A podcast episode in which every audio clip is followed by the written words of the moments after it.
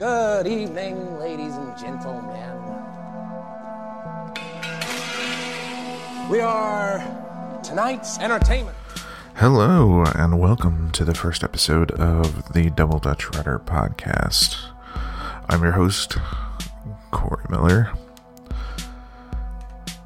And I think this week we're going to discuss a little bit uh, about uh, what it is being a musician uh, in the current time period. Um, I think it's uh, an interesting topic, and this is probably going to be part one uh, of several because I'd like to have some of my friends who are actually um, gigging musicians and have their own bands uh, to kind of get their take on the whole thing. Um, that being said, um, I uh, just to give a little background on myself, I have been in uh, bands off and on for roughly the past uh, 20 years. Uh, I've been in original bands, I've been in cover bands, I've been in all kinds of bands. So I do have a little bit of experience what it's like to be in an original band and the economics of that, and uh, being in a cover band as well. So I'm going to talk a little bit about both those things and my perspective on all of that.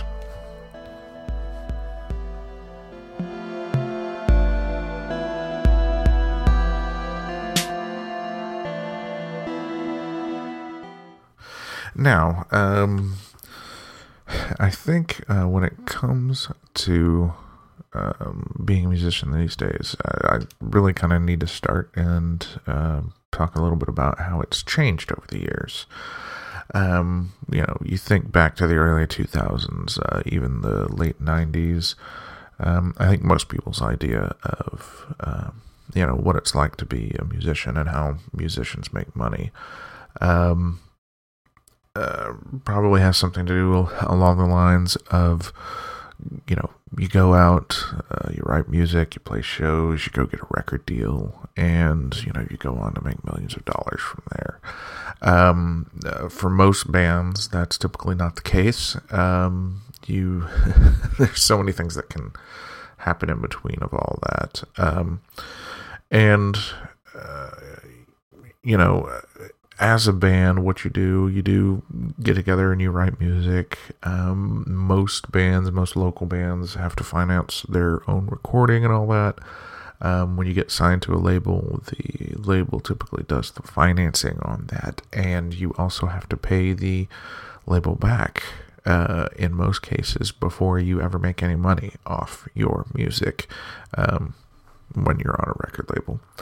Um, now, things have changed significantly since then for uh, both, you know, bands that are on record labels and uh, independent bands.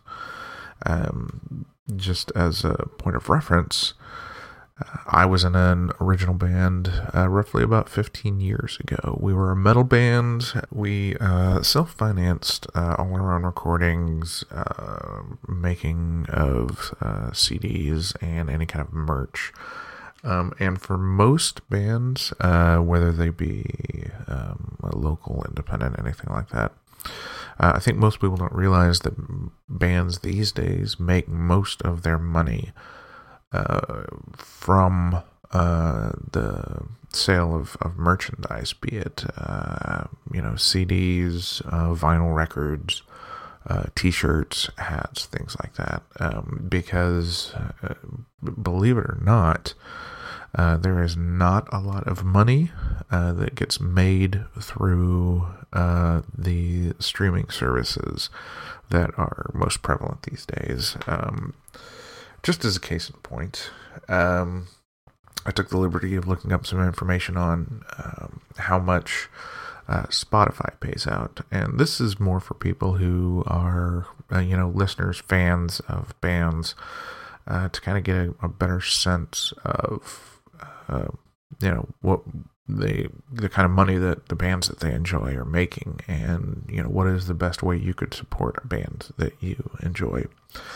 Uh, so for Spotify, um, Spotify pays about um, 0.04 uh, cents per 10 streams. So for a thousand streams, that's around $4. For a hundred thousand streams, that's around $400. Now, to, to put it in a slightly different context, uh, think about when you would go out and you would buy a single from a band. Typically, that would cost uh, roughly around 99 cents.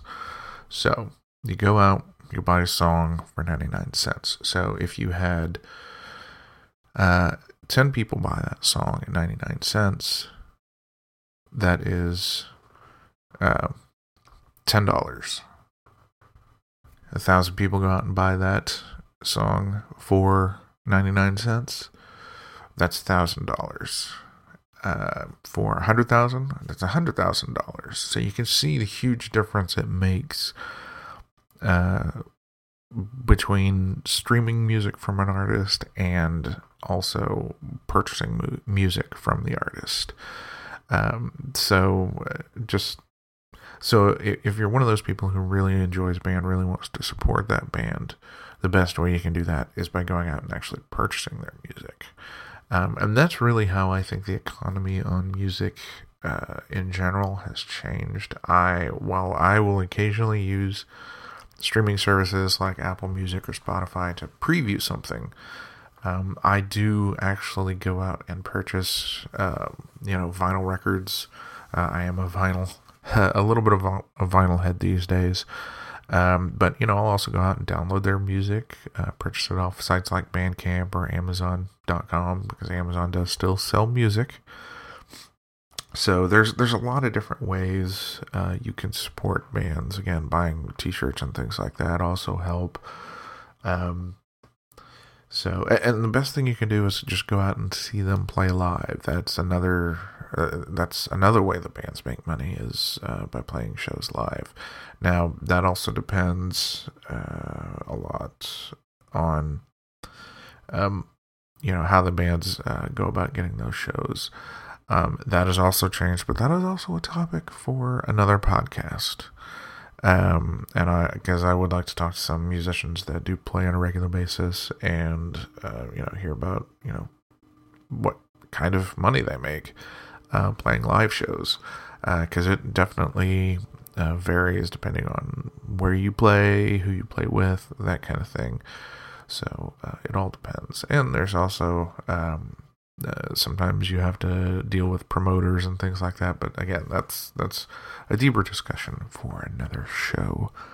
Um, but beyond that, I mean, just for me, from a personal side, because I do uh, write my own music uh, and and things like that.